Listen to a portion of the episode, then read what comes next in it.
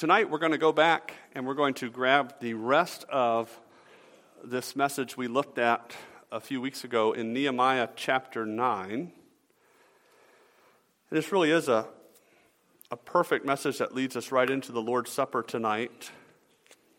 Um, it's vital to our lives that we, our, our walks with God, that we handle sin in a right manner. So let's turn to Nehemiah chapter 9. We're going to be we have about half a chapter left tonight. We're not going to read the whole chapter. We're just going to pick up where we left off last time. And that's mostly for my sake, so I don't have to read those names again that I did last time. Um, my dad gets a kick out of listening to these messages and hearing me pronounce all those names. He texts me and tells me these things. So, Dad, when you're listening to this, there you go. Okay? Um, but uh, we're going to look at the second half of this idea of properly responding to sin the uh, people of Israel have rebuilt the wall, and now the work that was to be done on the wall, uh, the focus has turned away from that because it's done, and the work that lies ahead is on the people. That they need to be right with God. They need to walk with Him and follow Him with their hearts. And it began with a proper response to God's word, and it turned into this proper response to their sin. Have you ever made a mess out of something that was supposed to be a good thing? Maybe that new computer or your phone that was supposed to help solve all your problems and it kind of went haywire.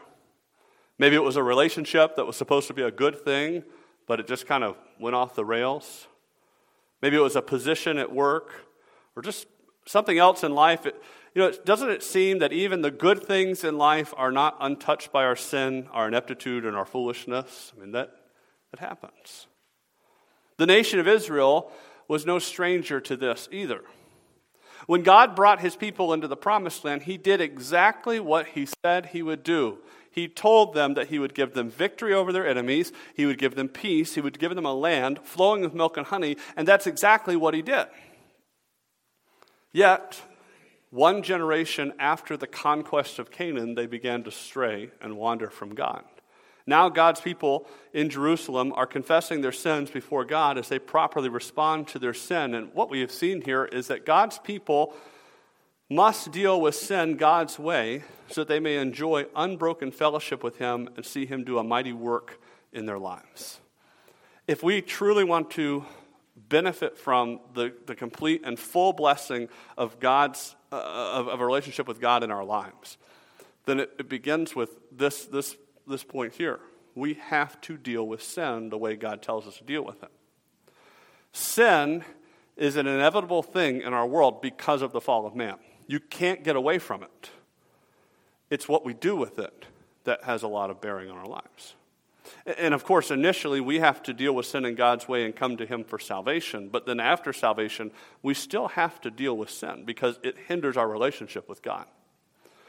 I mean, think of it, I think of it this way if your child does something malicious against you and acts in a way against you, uh, that person, that child does not cease to become your child. It doesn't mean you don't love them anymore, but it does hinder your relationship with them until that is made right. It's the same with, with God. If we're children of God and we belong to Him through Jesus Christ, we don't lose our salvation. We don't lose our place in God's kingdom because of our sin, but we do hinder our relationship with Him.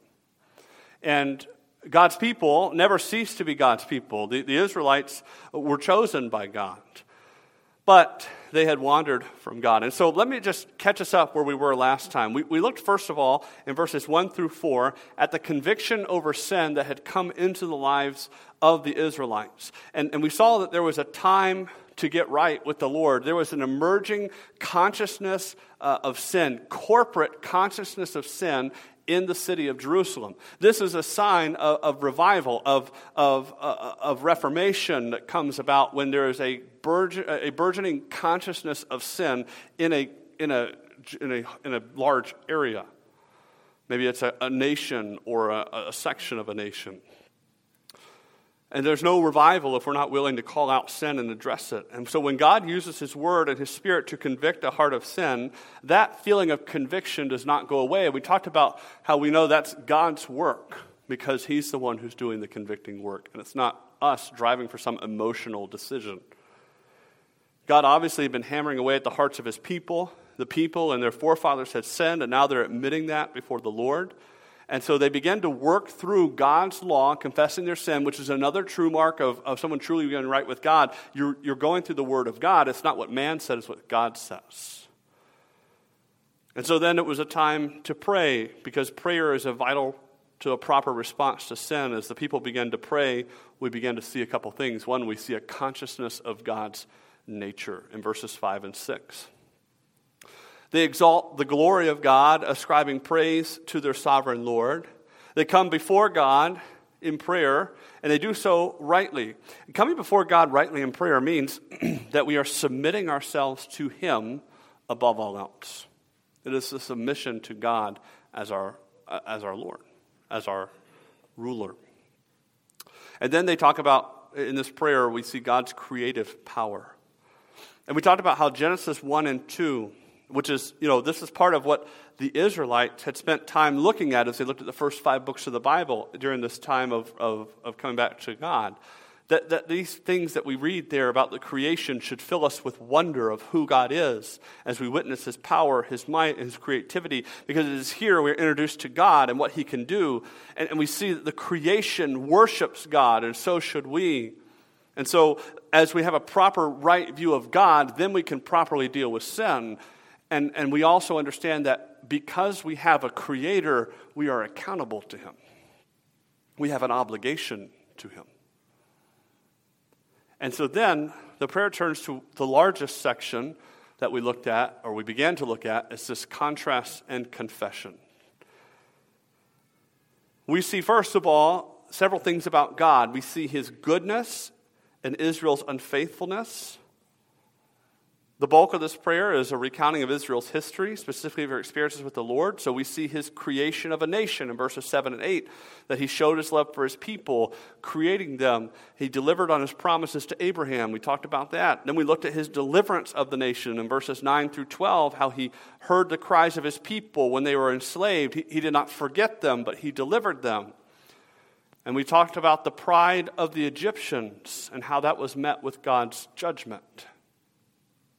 And God dealt a crushing blow to Israel's enemy and led her with his constant presence.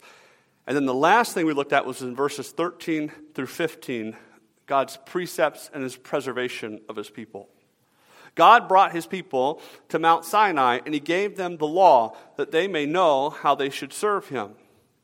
And God's justice and his goodness are highlighted by the giving of the law. We have a just God, a God who has expectations of his people a God who upholds what is right and righteous. But we also see that he is a good God. He has not hidden himself from man, but openly revealed who he is and what he expects. And God then showed his goodness and care in providing for his people on their journey, that he miraculously fed them with the manna and the quail. He, he gave them water from the impossible places, such as that which was polluted or from the rock. And he then called for their progression into the promised land. As we got to the end of verse 15, this is the picture that, that becomes crystal clear. God is worthy to be trusted, followed, and obeyed. That's the picture from the history of Israel. He is worthy to be trusted, followed, and obeyed. And so sin is then an obvious rebellion against a good and glorious God.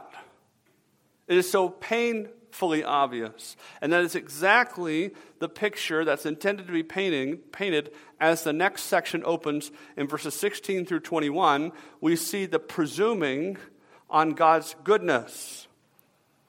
We pick up in verse 16 of Nehemiah chapter 9. But they, our fathers, acted proudly, hardened their necks, and did not heed your commandments. They refused to obey, and they were not mindful of your wonders that you did among them. But they hardened their necks, and in their rebellion they appointed a leader to return to their bondage. But you are God, ready to pardon, gracious and merciful, slow to anger, abundant in kindness, and did not forsake them.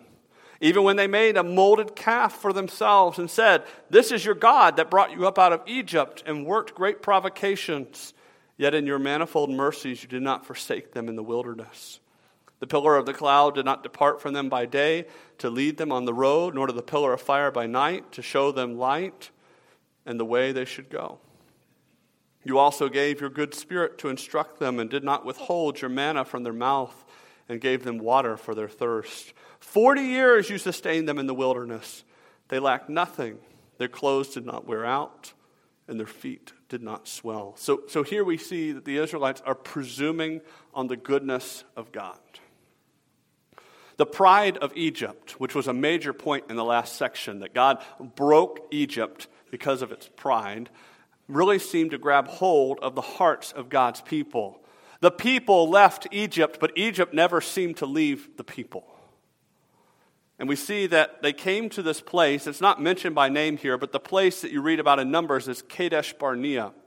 They came to the place that's on the precipice of the promised land, and there they failed God in ultimate fashion. For when they sent the spies into the promised land to see what it was like, they would not enter, but instead hardened their hearts to him and stiffened their necks against him. And not in the face of bad things, but in the face of a patient, providing God. You read that section in Numbers chapter 14, and you see all the things that they looked that they saw. And that's another message for another day. But you look at everything that the, the spies saw. Yeah, they saw the strong people, they saw these things, but they also saw the goodness of God. And they had the history of what God had done for them leading up to that point to draw on. But in the end, it was not that that they looked at, it was, it was the, the negative things. They focused on that. And in sin, went against God. And we scratch our heads and we wonder about that, but sin makes a mess out of our thinking. It always does. It is plain as day that God was nothing but good to his people, yet they treated him with contempt, and in their pride they thought they knew better. Do you know? I mean, it says here that they re- longed to return to where? To bondage. They longed to return to Egypt. They, they at that at Kadesh Barnea said, "Let us appoint another leader and go back."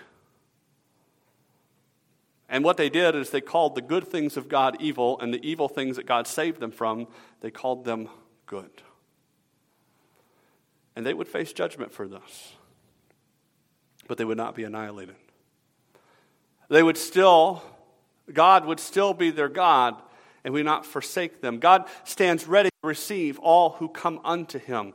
Uh, uh, we have a, a, another recording here of something that happened earlier in the life of the Israelites in Exodus chapter 20 when, when Moses is there receiving uh, the law of God. The people at the bottom of the mountain waiting for Moses to come back, they make this golden calf and they, they, they, they put it up and they worship it as the God who delivered them from the Egyptians. This is what sets apart here our gracious God from us. Can we just get really, let's just be really honest for a minute, okay? And I don't say this lightly or sacrilegiously, but how many of you would be done with these fools at this point? I mean, look, you, you don't want to go in the promised land? Fine, go back to Egypt. You don't want to follow me? Okay. But does God do that? No. Now, really, what does God do? He gives them exactly what they want, by the way. They don't want to go to the promised land. They do wander in the wilderness for 40 years. That's what they wanted. That's what they get. But he never stops loving them, and he never stops providing for them, and he never stops protecting them, even in the face of judgment. He instructed them in his ways, he sustained them physically, and though they wandered for 40 years as part of their punishment, as a generation died out, he went with them in that punishment and gave them what they needed. He, he preserved what they had and gave them their daily bread. This is a merciful God. Though his goodness was presumed upon, and though it was opposed, he continued to show his mercy. And then, when the time came, he led them into the land. The next section of this prayer talks about the conquest of Canaan. Look at verses 22 through 25. Moreover, you gave them kingdoms and nations and divided them into districts. So they took possession of the land of Sihon, the land uh, of king, uh, the land of the king of Heshbon, and the land of Og, king of Bashan. You also multiplied their children as the stars of heaven and brought them into the land which you had told their fathers to go in and possess. So the people went in and possessed the land. You subdued before them the inhabitants of the land, the Canaanites, and gave them into their hands, with their kings and the people of the land, they might do with them as they wished. And they took strong cities and a rich land and possessed houses full of all goods, cisterns already dug, vineyards, olive groves, and fruit trees in abundance. So they ate and were filled and grew fat and delighted themselves in your great goodness. At the end of their wanderings, well, during their wanderings, first, God gave his people victory. There were nations that would rise against God's people even as they wandered in the wilderness for 40 years, and God fought for his people and gave them victory.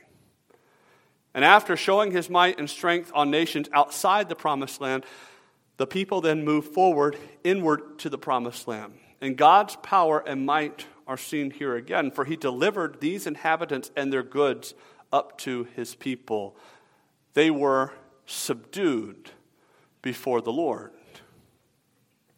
The enemies of Israel were defeated, and all that was theirs became the possessions of God's people. So the promise that God made to Abraham held true. The conquest of Canaan was a success. Why? Because God was in it. Because God oversaw it, and God went before his people. And what is it what's the phrase that's always used to describe Canaan? A land that is flowing with milk and honey. And you read those last couple verses we just read, that holds true too. I mean, here they become, they become the new owners of all of this stuff. And all of these, the cisterns where the water would be held, the wells, the, the houses full of possessions, they all of a sudden enjoy these glorious things here in verse 25. And what we see is that they, they delighted themselves in the great goodness of God. The goodness of God brings the greatest delight in our lives. The goodness of God brings the greatest delight in our hearts, in our minds, in our lives. When we meditate on who He is, when we follow who He is, when we, when we truly seek to be faithful to Him, that's when we'll find the greatest joy in our hearts and our lives. When we keep things in proper perspective and realize that all good comes from God, we can enjoy these things as they're meant to be enjoyed. You realize to, to be right with God, you don't have to live detached from the world in the sense that we don't live, we don't become hermits. We, God has given us things on this life to enjoy, in this life to enjoy. Now, obviously, if those things are sinful, they're not from God. But God, God has created this wonderful world that we live in. And in Him, we can enjoy it in a, in a right way. And so when I use the term world, I'm not using it as the system of the world. You understand? I'm using it as the world we live in. That we can enjoy the things that God has given us here in His goodness. But God's people, yet again, did not stay faithful to Him. And in verses 26 through 31, we wrap this section up with what I call gone, but not forgotten. But after they had rest, I'm sorry, verse 26, that was verse 28. Verse 26, nevertheless, they were disobedient and rebelled against you. Cast your law behind their backs and killed your prophets who testified against them to turn them to yourself and they worked great provocations. Therefore, you delivered them into the hand of their enemies who oppressed them. And in the time of their trouble, when they cried to you, you heard from heaven. And according to your abundant mercies, you gave them deliverers who saved them from the hand of their enemies. But after they had rest, they again did evil before you. Therefore, you left them in the hand of their enemies, so that they had dominion over them. Yet when they returned and cried out to you, you heard from heaven. And many times you delivered them according to your mercies, and testified against them that you might bring them back to your law. Yet they acted proudly, did not heed your commandments, but sinned against your judgments, which if a man does, he shall live by them.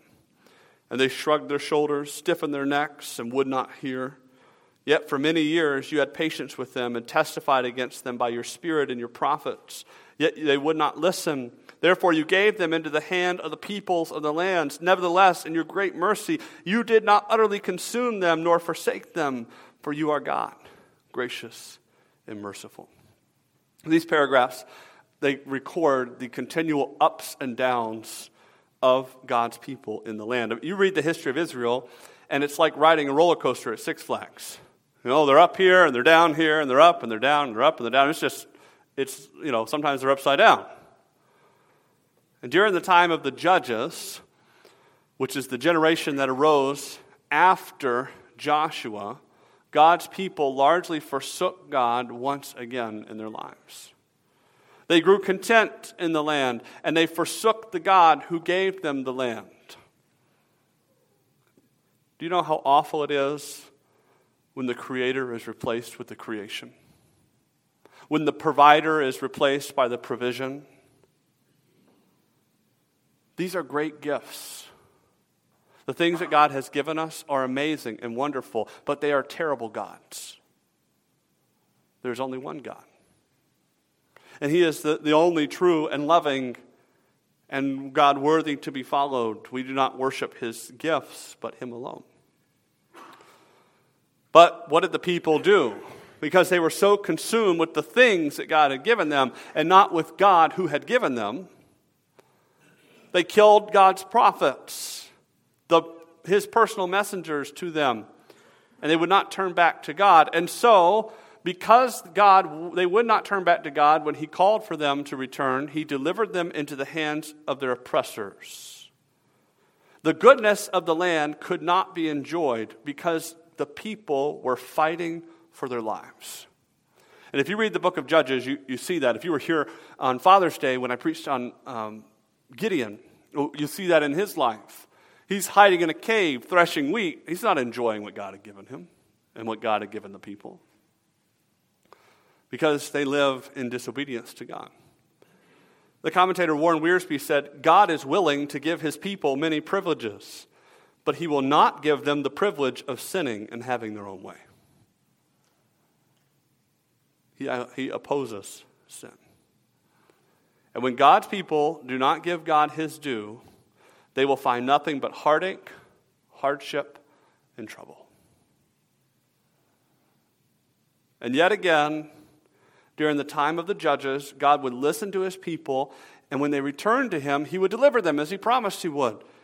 It was a vicious cycle. The book of Judges is just oh, around and around and around, but again, it highlights the mercy of God.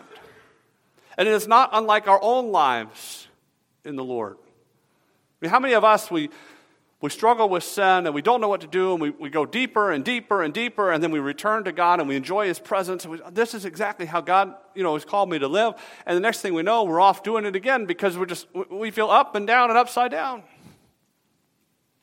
And when we're far away from God, we cannot possibly enjoy the goodness of God. The times of Israel's kings were not much different. In 1 Samuel chapter 8, the people clamor for a king, and under great warning, they got what they desired. Again, oftentimes, the greatest judgment that God can levy is give us exactly what we think we want. And even under the kings, the nation floundered to do right consistently. Saul, the king Israel wanted, quickly went his own way. David, the greatest king that Israel ever had, gave into his passions and lusts. Solomon, the king who had it all, turned his heart on his own wants and desires. And as the kings went, so did the people. And finally, the son of Solomon split the nation of Israel into two parts. And things degraded rather quickly under these two nations. A northern kingdom called Israel, made up of 10 tribes, never had a single godly king. But God continued to send prophets to preach the message, though many were not listening. You read, especially in 1 Kings, you read of a guy named Elijah. He was sent to Israel, the northern kingdom. They never, people weren't listening, but he was still preaching. A southern kingdom, Judah, did right every so often. But still, God's prophets suffered in both countries.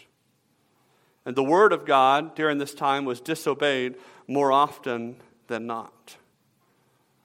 And so, judgment came. We get down to verses 29 through 31, and this is where you have Assyria comes in and wipes out the northern kingdom of Israel, followed not too far behind by Babylon that comes in and wipes out the southern kingdom of Judah. And for 70 years, the people are in Babylon, but through it all, God's mercy prevailed. His people were not gone, just in temporary absentia. The people would not hear the Lord, he would not listen to his word. So he spoke to them in a message they understood affliction. What a terrible thing if that's what it takes for God to get our attention. That God must afflict us so greatly that we finally soften our hearts to listen to Him. But by God's grace and mercy, He will do what it takes. And this is where the people pick up. They've returned from exile, they've seen God work, they recognize the sins they have committed, and so they're now throwing themselves on God's mercy once again, and they're seeking His forgiveness. And all of this communicates one thing this is the response that God longs for His people to engage in. Why is it that God didn't just annihilate His people in judgment? Because He longed for them to return to Him and have a relationship with Him. That was the goal.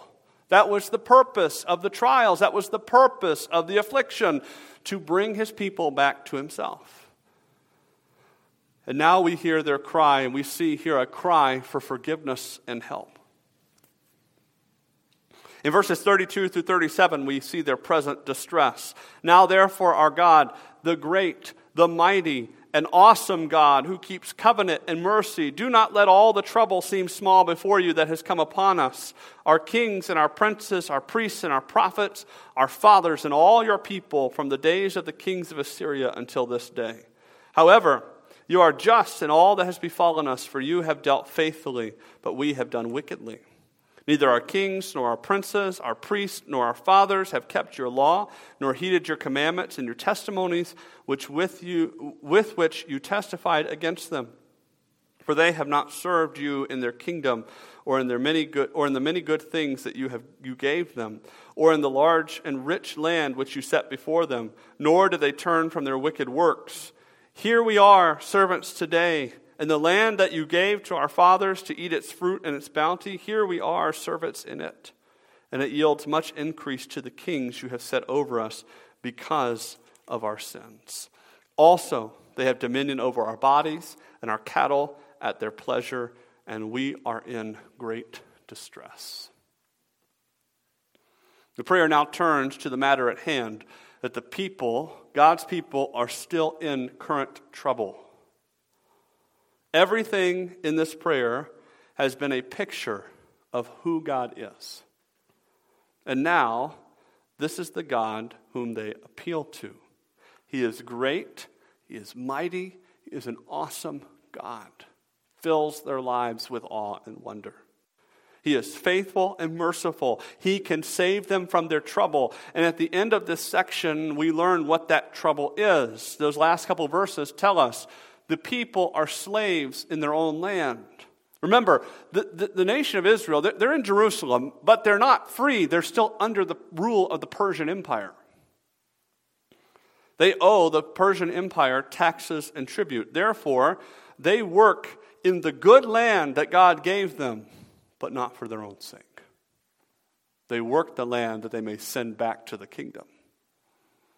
They face trials and tribulations, and the people now confess it's not unjust that they face such trouble, because God is indeed just, and He has dealt faithfully with them through their sin and their returning.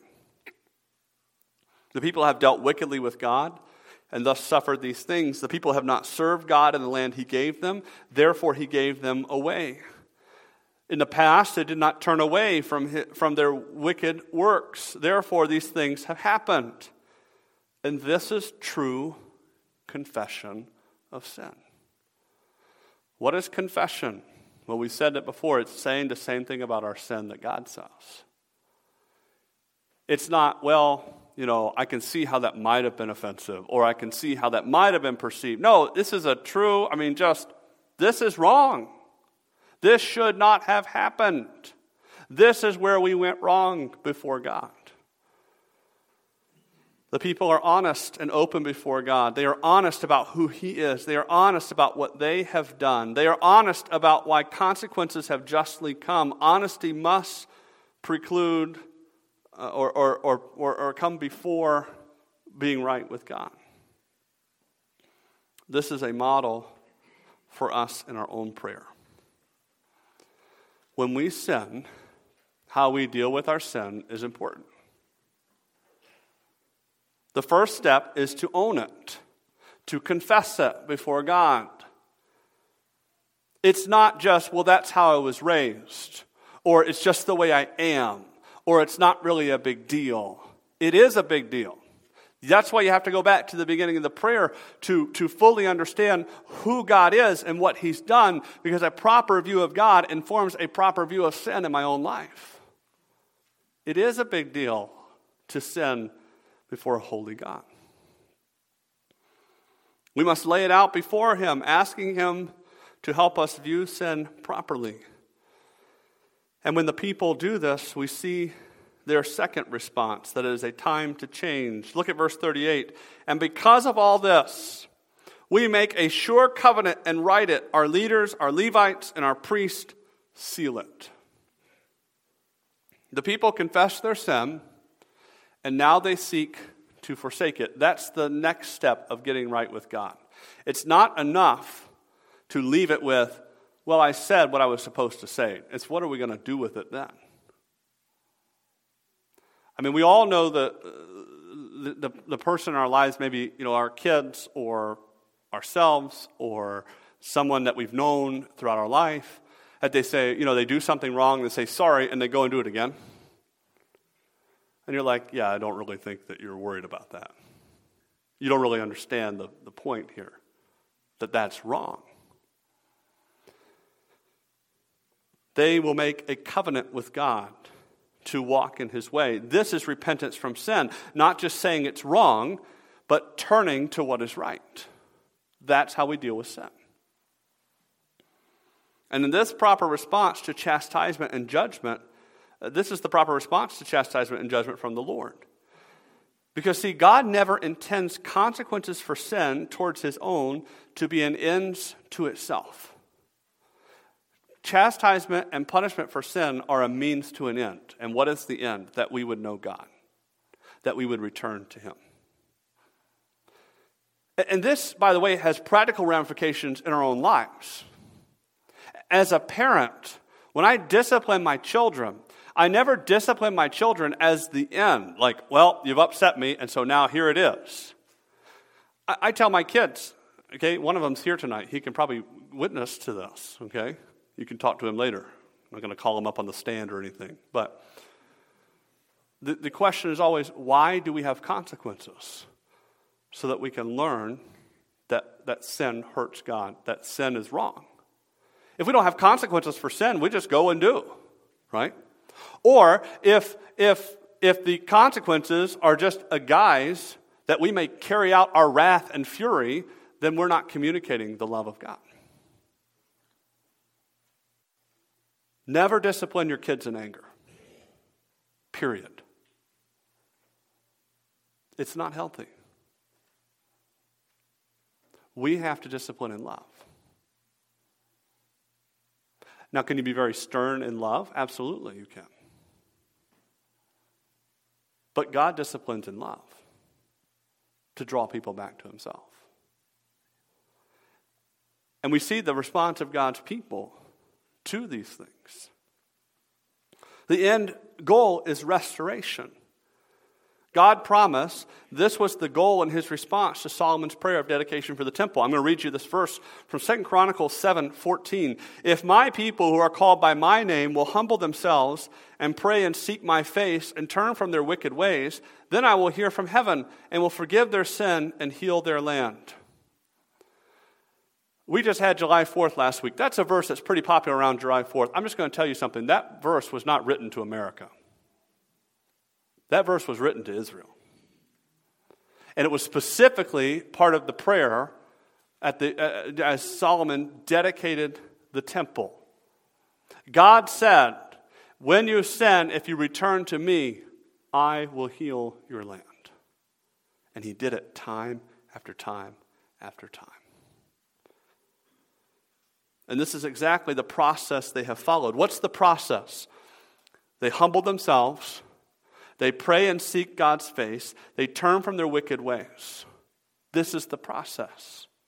Now, are there things here that we need to apply to our own hearts and lives? Absolutely. Do we, as, a, as, as God's people, need to follow this? Yes.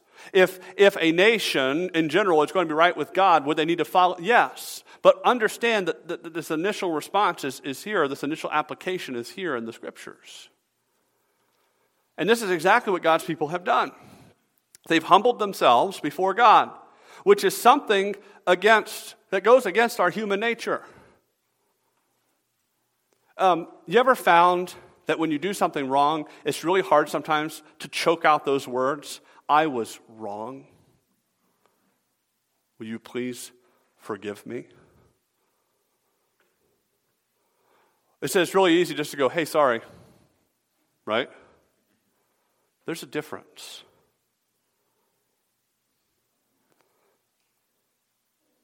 They, they, this was all, it goes against our pride, which is, by the way, something they struggled with throughout their history, we saw. They've prayed to the Lord. This is an admittance of dependence on another and not on themselves. They've sought God's face. This is a radical change in the use of their time and their talents and their resources. They have turned from their wicked ways.